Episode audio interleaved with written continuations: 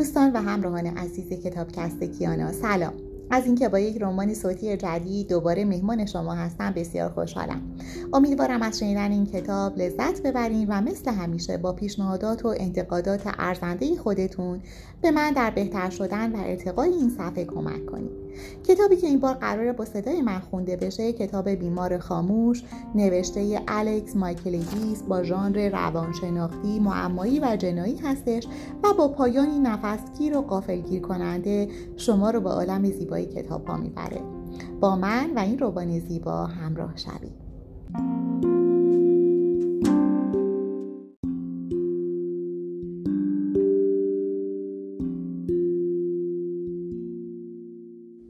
رمان صوتی بیمار خاموش نوشته الکس مایکلیدیس. فصل اول قسمت اول. پیش گفتار دفتر خاطرات آلیسیا برانسون. 14 جولای. نمی‌دانم چرا این را می نویسم حقیقت ندارد شاید نمی‌دانم و فقط نمی‌خواهم چنین اجازه به خودم بدهم. حتی نمی‌دانم نامش را چه بگذارم چیزی که می نویسمش حس می شود آن را دفتر خاطرات نامید. شبیه گفتایی نیست که تا کنون بر زبان آوردم. آن فرانک دفتر خاطرات داشت نه شخصی مثل من. نویسنده یهودی آلمانی آن فرانک متولد شهر فرانکفورت که پس از مرگش به واسطه چاپ دفتر خاطراتش خاطرات یک دختر جوان به شهرت رسید. مترجم. نام دفتر وقایع روزانه هم خیلی برایش آکادمیک است. چون هر روز باید در آن بنویسم و چنین قصدی ندارم. اگر تبدیل به کاری روزانه شود هیچ وقت آن را نگاه نخواهم داشت. شاید نباید برای آن هیچ اسمی بگذارم. چیز بینامی که گاهی در آن می نویسم حالا بهتر شد. وقتی چیزی را به نام بخوانید شما را وامی دارد بیستید و تمامش را ببینید یا سر درآورید که چه اهمیتی دارد. شما روی واژه متمرکز می شوید که ریزترین بخش و در واقع نوک کوه یخ است. هرگز با واژه ها اینقدر راحت نبودم همیشه به تصاویر میاندیشم و خودم رو در آنها تعریف می‌کنم اگر به خاطر گابریل نبود هیچ وقت نوشتنش را شروع نمی کردم. این اواخر به خاطر برخی چیزها حس می کنم افسردم. فکر می کردم با مخفی کردنش کار خوبی می کنم. اما او متوجه شد. البته او همه چیز را می‌فهمد. پرسید نقاشی چطور پیش می رود و من گفتم که پیش نمی رود. لیوان شرابی به من داد و در حالی که او سرگرم پخت و پز بود من پشت میز آشپزخانه نشستم. دوست دارم گابریل را تماشا کنم که در آشپزخانه میچرخد. آشپز برازنده است. عالی کاردرست و فوقالعاده. برخلاف من که فقط خرابکاری می‌کنم. گفت با من حرف بزن. حرفی ندارم. فقط گاهی حسابی در خودم فرو می‌روم. حس می‌کنم توی گل شلپ شلپ می‌کنم.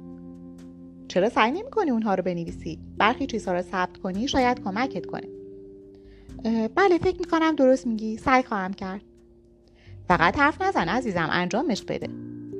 انجام میدم. به سرزنشم ادامه داد. اما من حرکتی نکردم و چند روز بعد این دفترچه را نشانم داد تا در آن بنویسم.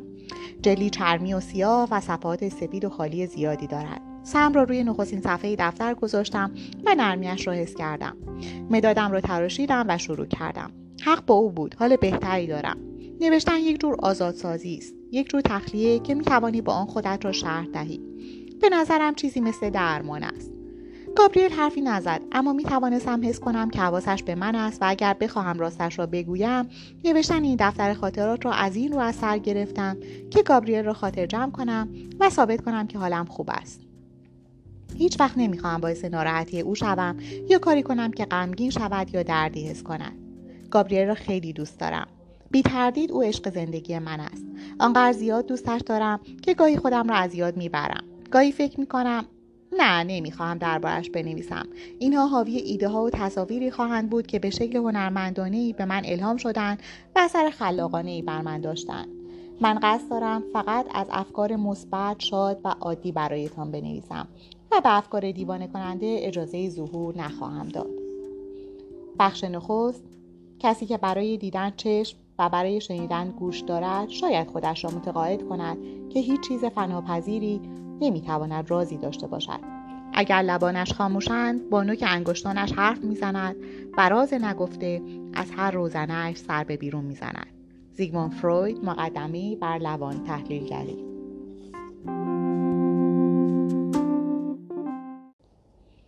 فصل یک. آلیسیا برانسون 33 ساله بود که شوهرش را کشت. هفت سال بود که ازدواج کرده بودند و هر دوشان هنرمند بودند. آلیسیا نقاش و گابریل عکاس شناخته شده ای در صنعت مد بود. سبک منحصر به فردی داشت. زنهای مختلف را از زوایای عجیب و ناخوشایندی به تصویر می‌کشید. بعد از مرگش قیمت عکسهایش به شکلی نجومی افزایش پیدا کرد. راستش از نظر من کارهای او جذاب و سطحی هستند و هیچ کدام از کارهایش ذره از کیفیت بهترین کار آلیسیا را ندارد. اطلاعاتم درباره هنر آنقدر نیست که بگویم آلیسیا برانسون در آن زمان یک نقاش محسوب می‌شد یا نه. استعدادش همیشه زیر سایه رسواییش گم خواهد شد و از این رو به سختی می‌توان دربارهاش نظری واقع گرایانه داد. و ممکن است مرا به جانبداری از او متهم کنید. البته من فقط نظرم را می‌گویم و از نظر من آلیسیا به نوعی نابغه بود. جدا از مهارت فنی نقاشیهایش توانایی به اندازهای در جلب توجهتان داشتند و به شکلی دیدنی جذبتان می‌کردند. گابریل برانسون شش سال پیش به قتل رسید. چهل و چهار ساله بود. او در 25 آگوست و در گرمای غیرعادی تابستان به قتل رسید. شاید یادتان باشد که بالاترین درجه گرما را در آن زمان ثبت کردند. روزی که او مرد گرمترین روز سال بود.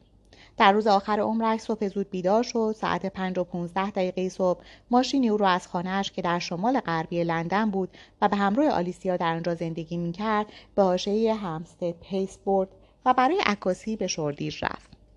تمام روزا صرف عکاسی از مدل‌های بالای پشت بام باگو کرده بود. درباره کارهای آلیسیا چیز زیادی مشخص نیست. او در شرف برگزاری نمایشگاه بود و حسابی مشغول کارهایش بود. به احتمال تمام روز را مشغول نقاشی در انتهای باغ در آلاچیقی بود که بعدها آن را به استودیو تبدیل کرد. گابریل تا دیر وقت مشغول عکاسی بود و تا ساعت یازده به خانه برنگشت. نیم ساعت بعد همسایهشان باربی هلمن صدای چند شلیک گلوله را شنید. باربی به پلیس زنگ زد و در ساعت 11 و 35 دقیقه شب ماشینی از ایستگاه هاورستاک هیل به محل اعزام شد و ظرف سه دقیقه به خانه برانسون رسید. در جلوی خانه باز و خانه در تاریکی عمیقی فرو رفته بود. هیچ کدام از کلیدهای برق کار نمی‌کردند. مأموران از سالن گذشتند و به اتاق نشیمن رفتند. با چراغ دستی فضای اتاق را برانداز کردند و آلیسیا را دیدند که کنار شومینه ایستاده است. در نور چراغ دستی با پیراهن سفیدی که پتن داشت به شبه میمانست. به نظر می رسید که توجهی به حضور پلیس ندارد. مثل مجسمه های یخی با صورتی وحشت زده و عجیب خشکش زده بود. انگار شیطان را دیده باشد. تفنگی روی زمین دیده می‌شد و در کنارش گابریل در سایه بی حرکت نشسته بود و با سیمهای پیچیده شده به دور دست و پایش به صندلی بسته شده بود. ماموران پلیس ابتدا فکر کردند که او زنده است. سرش کمی به یک طرف خم شده بود و به نظر می رسید که بیهوش است. البته وقتی نور چراغ دستی را به طرفش گرفتند معلوم شد که چند گلوله به صورتش شلیک شده است. ظاهر جذابش را برای همیشه از دست داده بود و به هم ریخته و خونی و کبود بود. روی دیوار پشت سرش تکه های جمجمه مغز خون و مو پاشیده شده بود. همه جا خونی بود. روی دیوار، کف اتاق و لای پارکت های چوبی. ماموران فکر کردند که خون گابریل است. البته این خون خیلی زیاد بود. بعد در نور چراغ دستی چاقویی را کف اتاق و نزدیک پای آلیسیا پیدا کردند. سپس خونهای پاشیده شده بر پیراهن سفید آلیسیا را. یکی از ماموران دست آلیسیا را گرفت و او را زیر نور چراغ نگاه داشت. برش عمیق و تازه‌ای روی رگهای مچ دو دستش دیده می‌شد که به شدت در حال خونریزی بود. آلیسیا سعی کرد که خودش را نجات دهد اما سه مامور پلیس او را گرفتند. او را به بیمارستان رویال فری بردند که فقط چند دقیقه تا آنجا فاصله داشت. در راه از حال رفت و بیهوش شد. خون زیادی از دست داده بود اما نجاتش دادند. روز بعد در یکی از اتاقهای خصوصی بیمارستان بستری شد. پلیس در حضور وکیلش از او بازجویی کرد. در طول محاکمه آلیسیا ساکت و لبانش رنگ پریده بود. گاهی آنها را از هم میگشود اما در سکوت محض بود و کلامی به زبان نمیآورد. به هیچ سوالی پاسخ نداد. نه می توانست و نه می‌خواست که حرفی بزند. حتی وقتی به او گفتند که متهم به قتل گابریل است باز هم چیزی نگفت. هنگام دستگیری نه جرمش را انکار و نه به آن اعتراف کرد. آلیسیا دیگر هیچ وقت حرف نزد. سکوت او این داستان را از یک تراژدی معمولی به چیزی فراتر به یک راز و معما بدل کرد که تا ماها سرتیتر خبرها بود و افکار عمومی را معطوف خودش کرد. آلیسیا خاموش ماند. البته فقط یک جمله گفت. یک تابلوی نقاشی. پس از مرخص شدن از بیمارستان و وقتی در بازداشت خانگی بود پیش از شروع محاکمه کشیدن این تابلو را شروع کرد. طبق گفته رواندرمانی که به توصیه دادگاه برایش گماشته شده بود به ندرت چیزی می‌خورد و همیشه در حال نقاشی بود. هفته ها و حتی ماهها کار کرد بیان که تصویری کشیده باشد و فقط مشغول طرح زدن بود و فرمها و رنگها را در هم امتحان می‌کرد. دوره بارداری طولانی داشت و پس از آن تولدی طولانی را با هر ضربه قلمویش بر بوم پدید آورده بود. اگرچه فرایند خلق تصویرش را به شکل چشمگیری تغییر داده بود و ظرف چند روز پس از قتل شوهرش تابلو را کشید. از نظر بیشتر مردم همین کافی بود که به خاطر بازگشت او به استودیو آن هم بلافاصله پس از مرگ همسرش بدون فکر در موردش قضاوت و او را به خیانت محکوم کنند هیولای بیرحمی که با خونسردی آدم می‌کشد. شاید. اما بهتر است این را هم از یاد نبریم که اگرچه آلیسیا برانسون یک قاتل است هنرمند هم هست. و این موضوع دست کم به من این حس را القا می کرد که او باید دوباره قلمش را بردارد و نقاشی بکشد و احساسات پیچیدهاش را روی بوم نشان دهد. چیز عجیبی نیست که نقاشی برای او کار آسانی باشد. اگر بتوان غم و اندوه را آسان دانست. نقاشی یک پورتره بود که در گوشه سمت چپ بوم با حروف یونانی آبی عنوانی را نوشته بود. یک کلمه. الکسیس. فصل دو. الکسیس قهرمان یک افسانه یونانی است. غمگینترین نوع از یک داستان عاشقانه. الکسیس زندگیش را فدای شوهرش می کند که وقتی کسی نبود در خانهاش می میرد. افسانه غمانگیز از فداکاری که مشخص نبود چه ربطی با وضعیت آلیسیا دارد. برای مدتی معنای این از خودگذشتگی برایم معلوم نبود تا اینکه یک روز حقیقت معلوم شد. اما می‌خواهم خیلی سریع پیش بروم. می‌خواهم به میل خودم تعریفش کنم. می‌خواهم اجازه دهم که وقایع خودشان را شرح دهند. نباید رنگ و لابی به آنها بدهم یا دروغی بگویم. قدم به قدم آرام و با احتیاط جلو می‌روم. اما از کجا شروع کنم؟ باید خودم را معرفی کنم. البته شاید هنوز زود باشد. به هر حال من قهرمان این داستان نیستم. این داستان آلیسیا برانسون است و از این رو از او شروع می‌کنم. از الکسیس. تابلو پورتری است که آلیسیا روزهای پس از قتل در استودیوی خانهاش کشیده. او را در حالی کشیده که جلوی بوم و سپایه ایستاده و قلمو به دست دارد. تصویر زنی است. بدنش با تمام جزئیات ممکن نشان داده شده. موهای بلند قرمزی که روی شانه های استخوانیاش ریخته رگهای آبی بیرون زده از پوست شفافش و جای تازه زخم روی هر دو مچ دستش. قلمو را بین دو انگشتش گرفته. این رنگ قرمز است که از قلمو میچکد یا خون. جست نقاشی کردن رو گرفته اما بوم هنوز خالی است مثل حالت صورتش. سرش را به طرف شانهش برگردانده و انگار مستقیم به ما زل زده است. دهانش باز و لبانش از هم جدا شده است. بی صدا. در طول محاکمه جین فیلیکس مارتین که مدیر گالری کوچک سوهوست و آلیسیا را معرفی کرده تصمیم بحث برانگیزی گرفت که بیشتر افراد به خاطر نمایش الکسیس او را هولناک و مبالغه آمیز خواندند.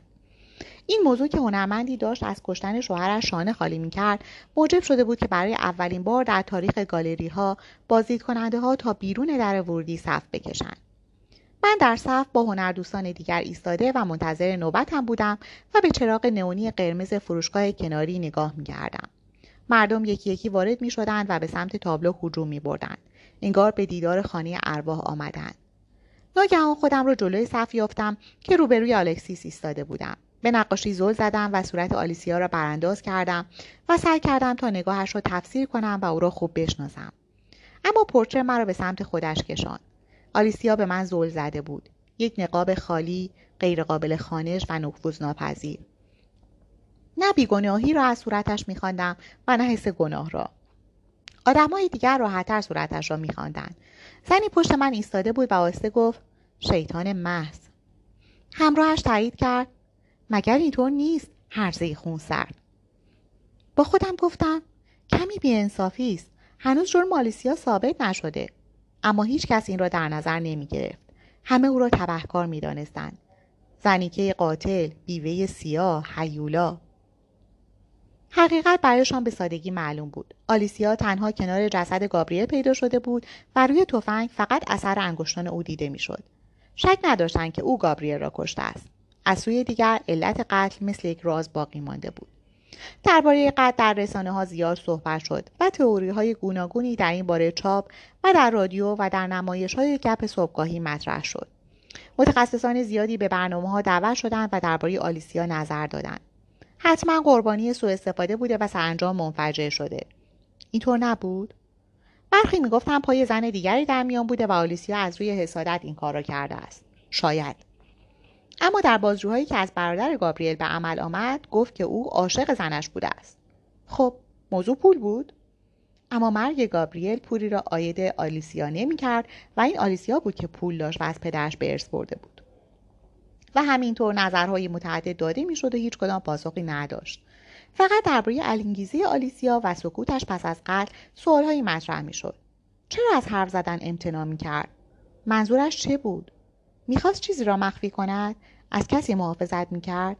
اگر اینطور بود از چه کسی و چرا؟ همان زمان متوجه شدم که لابلای این همه هیاهو یک خلای سکوت وجود دارد یک چیز مرموز. در طول محاکمه قاضی روی اصرار آلیسیا بر حرف نزدن تاکید داشت. آقای جاستین آلرسون عقیده داشت که افراد بیگناه تمایل دارند که با صدای بلند بیگناهیشان را فریاد بزنند. آلیسیا نه تنها ساکت بود بلکه نشانی از پشیمانی هم در او دیده نمی‌شد. حتی یک بار در محاکمه ها گریه نکرد و در بیشتر پوشش های خبری چهره بیروح و سرد داشت. شانس دفاع از او کم بود اما می‌شد برایش درخواست تخفیف مجازات داد. آلیسیا سابقه مشکلات روانی داشت که به کودکیش برمیگشت. قاضی این را شایعی در نظر گرفت اما سرانجام اجازه داد تا لازاروس دیومیدیز پروفسور روانپزشک دادگاه و استاد دانشکده امپریال با همکاری رئیس بالینی گراو واحد امنیت قانونی شمال لندن او را معاینه کنند. پروفسور دیومیدیز عقیده داشت که امتناع کردن آلیسیا از حرف زدن مدرکی برای فشار روانی اوست و او باید با در نظر گرفتن این مسئله محاکمه شود. این یک روش میدانی بود که نشان می‌داد روانپزشکها دوست ندارند که بی پرده حرف بزنند. دیومیدیس می‌گوید آلیسیا دیوانه است و این تنها تعریف از این حالت بود. چرا یک نفر باید کسی را که عاشقش است به صندلی ببندد و از فاصله نزدیک به صورتش شلیک کند و بعد بدون توضیح و پشیمانی لب از سخن گفتن ببندد؟ باید دیوانه باشد. باید. در پایان آقای جاستین اولرسون تخفیف مجازات را پذیرفت و از هیئت منصفه خواست که این را در نظر بگیرند. آلیسیا به گراف فرستاده شد و تحت نظر پروفسور دیومیدیس قرار گرفت. همان کسی که نظرش روی قاضی تاثیر زیادی گذاشته بود. اگر آلیسیا دیوانه نبود پس سکوتش معنایی داشت. او می‌خواست با این نمایش هیئت منصفه را تحت تاثیر قرار دهد و پس از مدتی طولانی که زندانی شده بود اگر حالش کاملا خوب می‌شد می‌توانست ظرف چند سال رفع اتهام شود. و حالا زمانی بود که وانمود کند حالش خوب شده است و برای خلاص شدن از حرف دیگران کافی بود که وانمود کند که پشیمان است. اما نه. هفته ها و ماه ها و حتی سالها گذشت و آلیسیا حرفی نزد. کاملا خاموش بود. هیچ نشانه از بهتر شدنش دیده نمی‌شد. کم کم رسانه ها علاقهشان را نسبت به آلیسیا برنسون از دست دادند و او هم به حلقه قاتلان معروف دیگر پیوست. صورتش در یادها ماند اما اسمش فراموش شد. البته همه ما او را فراموش نکردیم. برخی مردم از جمله خود من هنوز داستان مرموز آلیسیا برانسون و سکوتش را به یاد داشتند. من به عنوان یک روان درمانگر فکر می کردم که کاملا واضح است که او از زخم عمیق مرگ گابریل رنج می‌برد و این سکوت نشانه همان زخم است. بیان که بدانیم او چه کار کرده اسمش لکهدار شده و مثل یک ماشین قرازه دور انداخته شده بود. می‌خواستم از نو شروع و به او کمک کنم. کمک کنم تا آلیسیا داستانش را بگوید و حالش خوب شود. می‌خواستم سر حال شود. برای این کار به دنبال کسب افتخار نبودم. فقط حس خاصی داشتم که با آلیسیا برانسون کمک کنم. من روان درمانگر دادگاه هستم و به کار کردن با اعضای خطرناک و آسیب پذیر جامعه عادت دارم. چیزی درباره داستان آلیسیا درونم را به خود مشغول کرده بود و از همان آغاز نسبت به او احساس همدردی داشتم. متاسفانه آن روزها در برودمور کار می‌کردم و کار کردن با آلیسیا برایم رویای بیحاصلی بود و نمی‌توانستم این سرنوشت را عوض کنم. تقریبا 6 سال پس از محکومیت آلیسیا شغل روان درمانگر در گراف خالی شد. همین که آگهی نیازمندی ها را دیدم فهمیدم که هیچ شانسی ندارم.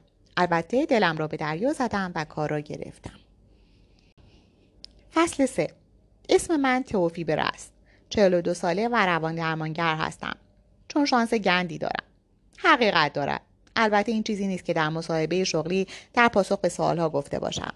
دیرا شارما از بالای عینک جغدی شکلش به من نگاه کرد و پرسید فکر می‌کنی چه چیزی شما را به سمت روان درمانی کشانده؟ این دیریا مشاور روان درمانی در گرا بود. اواخر دهه پنجاه زندگیش را میگذراند صورت گرد و جذاب و موهای مشکی بلندی داشت که به خاکستری می‌زد. لبخند کوچکی به رویم زد تا خیالم را جمع کند که سوالهایش آسان است و برای دستگرمی با یک ضربه شوت فریبنده ای را به طرفم روانه کرد کمی فکر کردم می توانستم حس کنم که اعضای دیگر هیئت مصاحبه به من نگاه می کنند. در حالی که در ذهنم جوابها را تمرین می کردم می ترسیدم به چشمانشان نگاه کنم. داشتم داستان دلنشینی درباره کار نیمه وقتم در خانه سالمندان سرهم می کردم و اینکه چقدر به روانشناسی علاقمند هستم و همین موجب شده که در دانشگاه روان درمانی بخوانم. شانههایم رو بالا انداختم و گفتم می‌خواهم به مردم کمک کنم واقعیت این است. مزخرف گفتم البته واقعا می‌خواستم به مردم کمک کنم اما این هدف دومم بود به خصوص از زمانی که شروع به درس خواندن کردم. انگیزه واقعیم خودخواهی محض بود. می‌خواستم به خودم کمک کنم. و عقیده داشتم همه افرادی که در مرکز سلامت روانی کار می‌کنن همین انگیزه را دارن. ما به سمت این حرفه کشیده شده بودیم چون آسیب دیده بودیم و می‌خواستیم از این درس ها برای التیام خود ما بهره ببریم. سوال بعدی این بود که آیا برای انجام این کار آماده بودیم یا نه؟ به عنوان یک انسان در طول نخستین سالهای زندگی در سرزمینی پیش از خاطره زندگی کرده ایم. دوست داشتیم که خودمان را به عنوان کسی ببینیم که از این مه اولیه بیرون آمده و شخصیتش شکل گرفته است. مثل آفرودیت که از کف دریا در آمد و کامل شد. البته با تحقیقات بیشمار درباره رشد مغز می‌دانیم که حقیقت این نیست. ما با مغز نیمه کامل به دنیا آمده ایم که بیشتر به توده گلی خاک رس میماند تا یک توده آسمانی. همانطور که دونالد وینکوت روان تحلیلگر معروف گفته چیزی به اسم کودک وجود ندارد و شخصیت ما در انزوا شکل نمی‌گیرد بلکه از ارتباط با دیگران حاصل می شود از طریق دین روحای دیده نشده و از یاد رفته به نام والدین. به چند دلیل این موضوع می تواند ترسناک باشد. چه کسی می‌داند که ما در آن سرزمین از یاد رفته از چه ناراحتی هایی رنج برده ایم و تحت چه سوء استفاده هایی قرار گرفته ایم شخصیت ما حتی بدون دانستن این موضوع ها شکل گرفته است. من باعث ترس، استراب و عصبی بودن بزرگ شدم. انگار این استراب در وجودم نشسته است و مستقل از من وجود دارد. اما فکر می کنم منشأ آن از رابطم با پدرم بوده. من هیچ وقت در کنار او احساس امنیت نکردم. خشونت های گاه گاه و غیرقابل پیش بینی پدرم باعث شده بود که همیشه منتظر آسیب باشم. یک اتفاق ساده یا صدای مخالفت آنقدر او را عصبانی می کرد که منفجر می شد و نمی‌شد از دستش فرار کرد. وقتی فریاد می‌زد خانه میلرزید. از راه پله تا اتاقم مرا دنبال می‌کرد. زیر تختم میخزیدم و به کنج دیوار پناه میبردم. در هوای پوشیده از پر نفس میکشیدم و دعا می‌کردم که آجرهای دیوار مرا ببلند و پنهان کنند. اما او دستهایم را می‌گرفت و مرا بیرون می‌کشید و دمار از روزگارم در میآورد. کمربندش را بیرون می‌کشید و در هوا میچرخاند و با فرود هر ضربه به پهلوهایم گوشتم را میسوزاند. وقتی مراسم شلاق زنی تمام می‌شد مرحله دیگری را شروع می کرد. مرا کف اتاق پرد می کرد و با لگت به جانم می افتاد. عروسک پارچه‌ای به دست کودک عصبانی لگت مال می شد. هیچ وقت مطمئن نبودم که بتوانم از شر این عصبانیت خلاص شوم. از مادرم میپرسیدم که چرا پدر همیشه از دست من عصبانی است شانههایش را بالا میانداخت و می‌گفت من چه بدانم پدرت پاک دیوانه است وقتی می‌گفت که او دیوانه است شوخی نمی‌کرد اگر روانپزشکی پدرم را معاینه می‌کرد حتما بیماری شخصیتی را در او تشخیص می‌داد. یک بیمار درمان نشده در تمام طول عمرش. نتیجهش این شد که من در دوران کودکی و نوجوانیم با هیستری خشونت فیزیکی تهدید اشک و شکستن شیشه بگذرانم. لحظه شاد هم داشتم. معمولا وقتی پدر دور از خانه بود. یادم است که یک زمستان پدر برای سفری تجاری چند ماه به آمریکا رفت. به مدت سی روز من و مامان راحت بودیم و خانه و باغچه از شر نگاهش خلاص شده بود.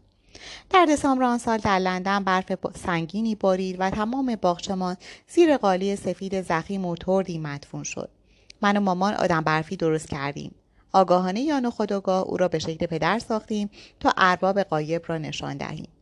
من بابا صدایش می‌کردم. با آن شکم بزرگ و دو چشم فرو رفته سیاه و ابروی کج و عبوسش که روی هم ظاهری جدی به او می‌داد. ما توهممان را با دادن دستکش ها، کلاه و چتر بابا به او کامل کردیم و با خشونت به او گلوله برفی زدیم و مثل بچه های تخص خندیدیم. آن شب طوفانی سنگینی شد مادرم به رخت خوابش رفت و من وانمود کردم که خوابیدم به حیات رفتم و زیر برف ایستادم دستهایم رو رو به بالا می گرفتم دانی برف در دستم می افتاد. آنقدر نگاهش می کردم تا روی نوک انگشتم ناپدید شود. احساس لذت و ناراحتی توام داشتم. حسی که نمی توانم تعریفش کنم. دامنه لغاتم محدود است و از این رو نمی توانم آن احساس را با کلمه شهر دهم. گرفتن دانهای برف و ناپدید شدنشان مثل گرفتن شادی بود. مثل حس مالکیتی که راهی به جایی نداشت. به خاطرم می آورد که دنیای خارج از این خانه هم وجود دارد. دنیایی با زیبایی غیرقابل تصور و دنیایی وسیع و با عظمت. دنیایی که حالا خارج از دسترسم است. خاطره آن روز تا سالها بارها به یادم می آمد. انگار بیچارگی برای لحظه کوتاه در معاصره آزادی قرار بگیرد و درخشان تر شود. کورسوی در تاریکی. دریافتم که تنها امیدم برای زندگی درمان شدن روانم است. باید دور می شدم. خیلی دور. در این صورت بود که احساس امنیت می کردم. از این رو در 18 سالگی برای تحصیل و در واقع احساس امنیت به دانشگاه رفتم. آن زندان نیمه ساز را در سوره رها کرده و احساس آزادی کردم. اشتباه بود. آن موقع این را نمی‌دانستم اما دیگر دیر شده بود. من پدرم را در باطنم و در اعماق ناخودآگاه هم مدفون کرده بودم. مهم نبود که چقدر دور شدم. او همه جا با من بود. همیشه یک گروه شرور و بیرحم از خشم و استراب تعقیبم می‌کردند و با صدای او فریاد می‌زدند که من بیارزشم و باید از خودم خجالت بکشم. ترم اول دانشگاه و در نخستین زمستان سرد آن صداها خیلی بد در سرم میپیچید و مرا کنترل می‌کرد. نمی توانستم از ترس تکان بخورم. از خانه بیرون نمی رفتم و دوستی نداشتم. انگار اصلا خانه را ترک نکرده بودم. ناامید کننده بود. در تله بدی افتاده بودم. در کنجی خلوت و بدون راه نجات. فقط یک راه داشتم. از این در به آن در زدم و پیش داروسازها رفتم و چند بسته پاراستامول خریدم تا از شر این تردید و دودلی راحت شوم. پاراستامول نام دیگر اسامینوفن است که مصرف بیش از حد آن می‌تواند به مسمومیت کبدی منجر شود. مترجم. البته فرقی نمی‌کرد. هیچ کس کمترین توجهی به من نداشت. انگار دیده نمی شدم اتاقم سرد بود و انگشتانم بیحس و بیحرکت شده بود طوری که نمی توانستم بسته ها را باز کنم. سعی کردم تا همه قرص ها را یک جا قورت دهم نتوانستم و یکی پس از دیگری قرص های تلخ را بلعیدم. سپس روی تخت تنگ و ناراحتم دراز کشیدم و چشمانم را بستم و منتظر مرگ ماندم. اما مرگ نیامد. در عوض دلپیچه شدیدی وجودم را فرا گرفت. خم شدم و استفراغ کردم و تمام قرصهای نیمه هست شده را بالا آوردم. در تاریکی دراز کشیدم و از دلشوره به خودم پیچیدم. دلشورهای که تمامی نداشت و کم کم در تاریکی متوجه چیزی شدم. نمی‌خواستم بمیرم نه هنوز. نه فعلا که زندگی نکرده بودم. این حس امیدواری را در من پدید آورد. اگرچه تیره و تعریف نکردنی بود باعث می‌شد که نتوانم خودم را بکشم و من به کمک نیاز داشتم. نزد روت روان درمانگری که در خدمات مشاوره دانشگاه کار می‌کرد رفتم. روت زن موسفید و چاق و بود که مادر بزرگم را در او می‌دیدم. لبخند مهربانی بر لب داشت لبخندی که می‌خواستم باورش کنم. ابتدا چیز زیادی نگفت و فقط به حرفهای من گوش می‌داد. برایش از کودکی خانه و والدینم حرف زدم. در این حرف زدم متوجه شدم که فرقی نمی کند که جزئیات حرفهایم چقدر ناراحت کننده باشد. چون هیچ حسی به آنها نداشتم. من از دنیای احساساتم جدا شده بودم. مثل دستی که از مچ قطع شده باشد درباره خاطرات دردناک و قصد خودکشیم نیز حرف زدم اما هیچ حسی نداشتم. گاهی به صورت رود نگاهی میانداختم و در نهایت تعجب دیدم که در حالی که به حرفهایم گوش می‌دهد چشمهایش پر از اشک شده است. انگار شنیدنشان سخت بود. اما این اشکها مال او نبودند اشکهای من بودند. آن زمان این را نفهمیدم اما این روند درمان است. بیمار احساسات غیرقابل پذیرشش را به درمانگرش می‌گوید و درمانگر همه چیزهایی را که بیمار را ناراحت کرده در درون خود فرو برده و حس می کند سپس همانها را به آرامی و با روش التیامشان به بیمار برمیگرداند. روت هم همین کار را کرد. به مدت چند سال من و روت همدیگر را می‌دیدیم. او تنها مخاطب من در زندگی بود. از طریق او رابطه های جدیدی را با انسانهای دیگر برقرار کردم. رابطه هایی بر مبنای احترام، صداقت و مهربانی دو طرفه و نه بر مبنای تبعیض، خشم و خشونت. رفته رفته حس متفاوتی نسبت به خودم پیدا کردم. با خلا و ترس کمتر و ظرفیت عاطفی بیشتر. آن توده نفرت انگیز درونی هیچ وقت ترکم نکرد. البته حالا صدای روت را در درونم با این توده روبرو می کنم و خودم به شخص توجه کمتری به آنها دارم. در نتیجه صداهای درون سرم آرامتر شدند و گاهی حتی محو می شوند. احساس آرامش و چه بسا گاهی شادی می کنم. روان درمانی زندگیم را نجات داد و مهمتر این که کیفیت زندگیم را عوض کرد. صحبت کردن به منظور درمان شدن راه اصلی نجات من بود. فهمیده بودم که حرفم هم باید همین باشد. پس از فارغ تحصیلی به عنوان روان درمانگر در لندن آموزش دیدم. در خلال آموزش باز هم روش را می‌دیدم. او حامی و مشوق من بود و در این حال می‌خواست درباره مسیری که طی کنم منطقی و واقعی گرا باشم. همیشه به من گوشزد می‌کرد که این کار مثل قدم زدن در پارک نیست. حق با او بود.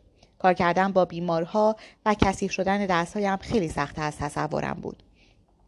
نخستین باری رو که با واحد روانپزشکی رفتم خوب به یاد میآورم. چند دقیقه پس از رسیدنم یکی از بیمارها شلوارش رو پایین کشید. نشست و روبروی من مدفوع کرد. چه کسافتکاری؟ اما اتفاقهای دیگر تا این حد حال به همزن نبودند. خودکشی های ناموفق تلاش برای آسیب زدن به خودشان هیستری های شدید و غم و اندوه که همهشان فراتر از تصورم بودند. اما هر بار نسبت به دفعه پیش برایم مهار شدنی تر و آسانتر می شدند.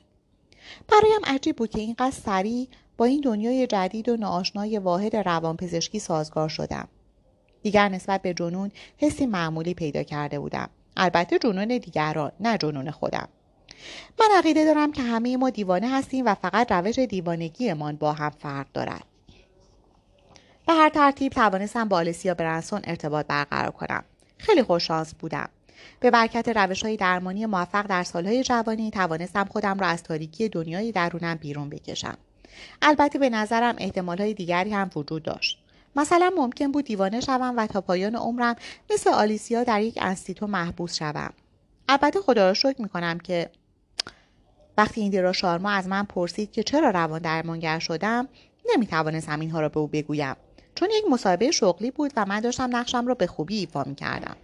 گفتم من عقیده دارم که آموزه شما را روان درمانگر می کند بدون توجه به هدفهای اولیهتان ایندریا سرش را خردمندانه تکان داد. بله حق با شماست. کاملا درست است. مصاحبه خوب پیش رفت. تجربه کاری من در برودمور فرصتی به من داده بود. تا خودم را نشان دهم و ایندیریا به من گفت که به نظر او می توانم بر فشارهای روانی شدید در حین کار غلبه کنم. محل کارم را نشان دادن و من هم آن را پذیرفتم. یک ماه بعد در حال رفتن به گراو بودم. فصل چهار. در یک روز سرد و پرباد در ژانویه به گراو رسیدم. درختان لخت مثل اسکلت هایی کنار جاده به نظر می رسیدند. آسمان سفید و سنگین شده بود و برف می بارید. بیرون ورودی ایستادم و سیگاری از جیبم درآوردم. بیشتر از یک هفته بود که سیگار نکشیده بودم و به خودم قول داده بودم که این بار کاملا آن را ترک کنم. هنوز آنجا بودم. یکی را روشن و حس کردم که اذیتم می کند. روان درمانگرها عادت دارند که به سیگار به چشم یک اعتیاد حل نشده نگاه کنند. اعتیادی که هر درمانگر خوبی باید رویش کار کرده و بر آن غلبه کند.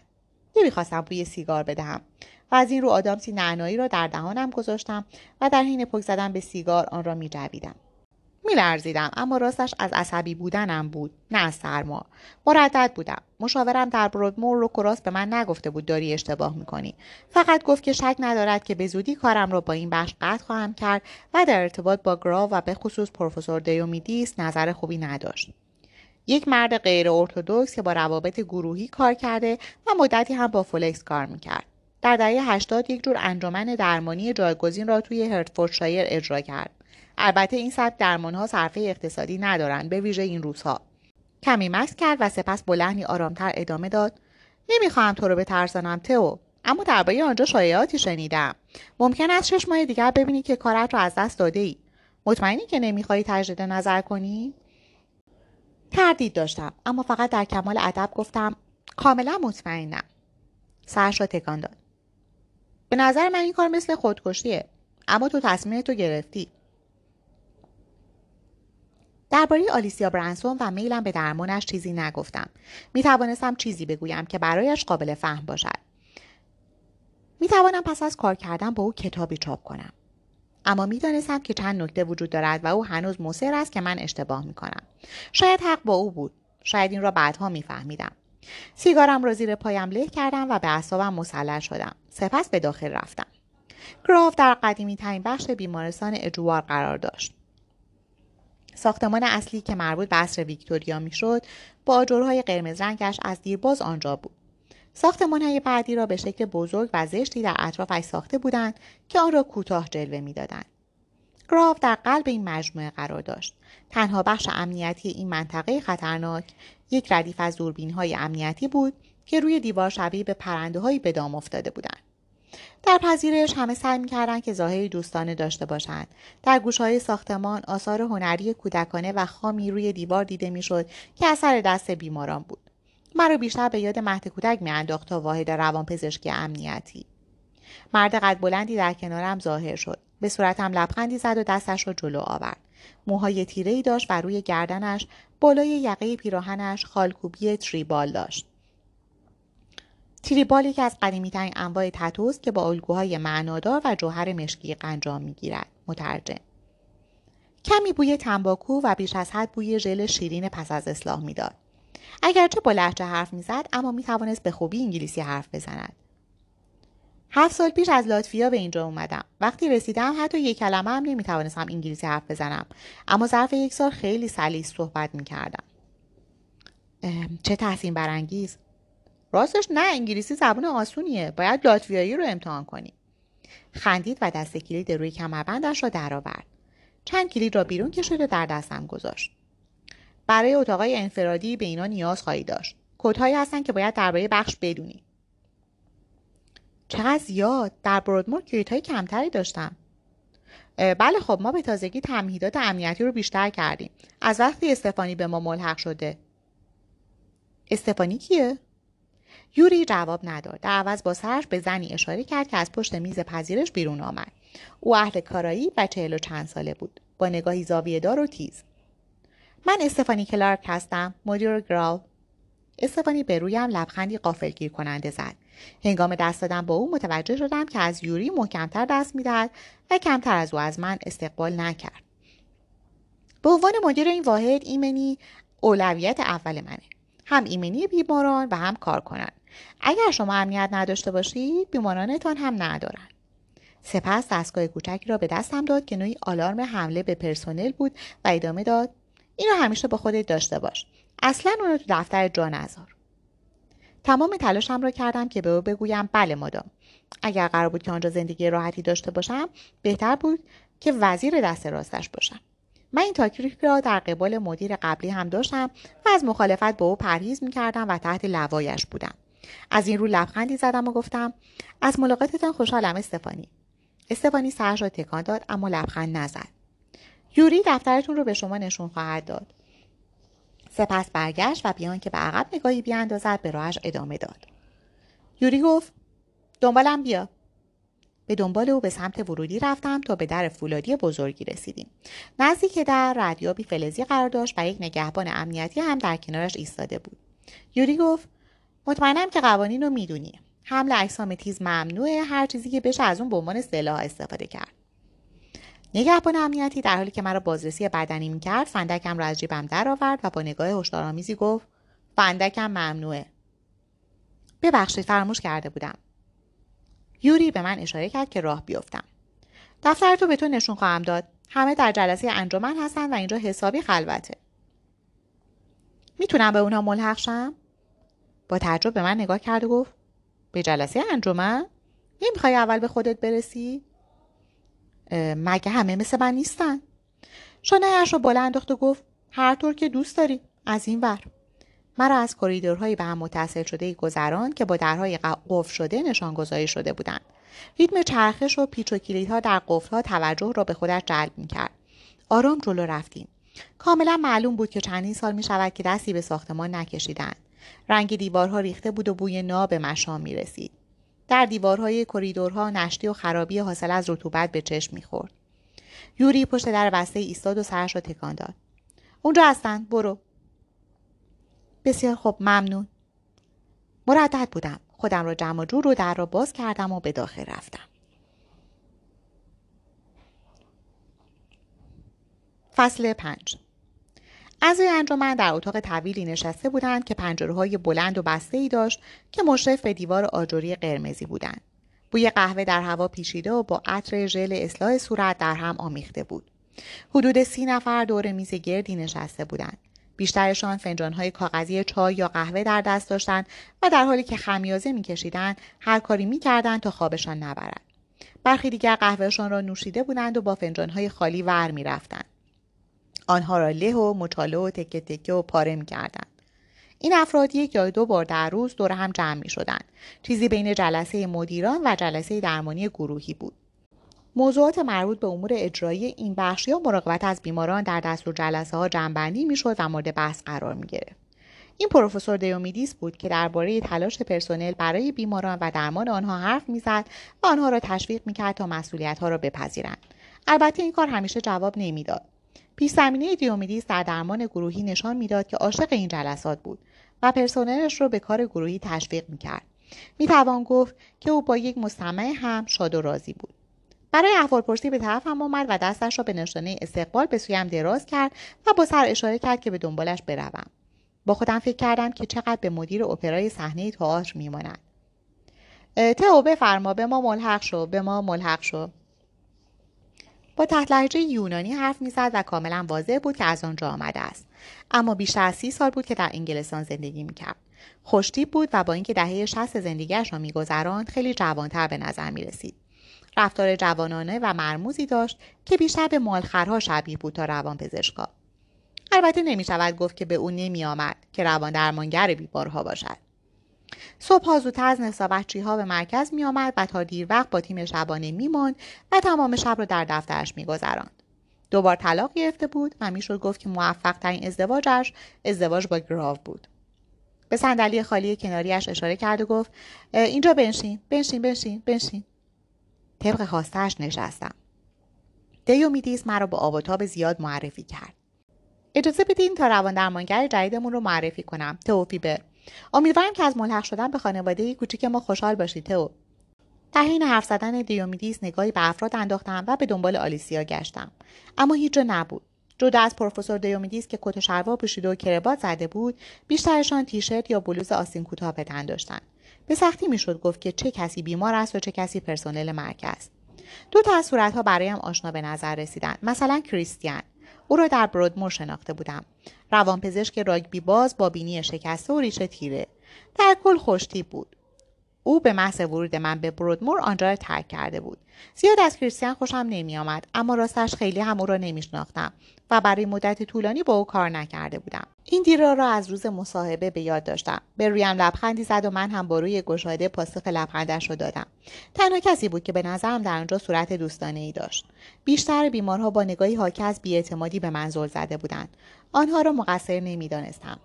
با سوء استفاده هایی که از نظر جسمی روانی و جنسی از آنها شده بود حق داشتند که تا مدت مدید به من اعتماد نکنند. همه بیماران زن بودند و بیشترشان خطوطی از زخم در ظاهرشان داشتند. آنها زندگی نسبتا سختی داشتند و از وحشت رنج می بردند. وحشتی که آنها را به سرزمین خالی از انسان بیمار روانی رهنمون شده بود. می توانستی سفرشان را به خوبی از چهرهشان بخوانی اما آلسیا برانسون کجا بود؟ دوباره نگاهی به میزهای گرد انداختم اما پیدایش نکردم. سپس متوجه شدم که دقیقا دارم به او نگاه می‌کنم. آلیسیا درست روبروی من و به دور میز گرد نشسته بود. او را ندیدم چون دیده نمی‌شد.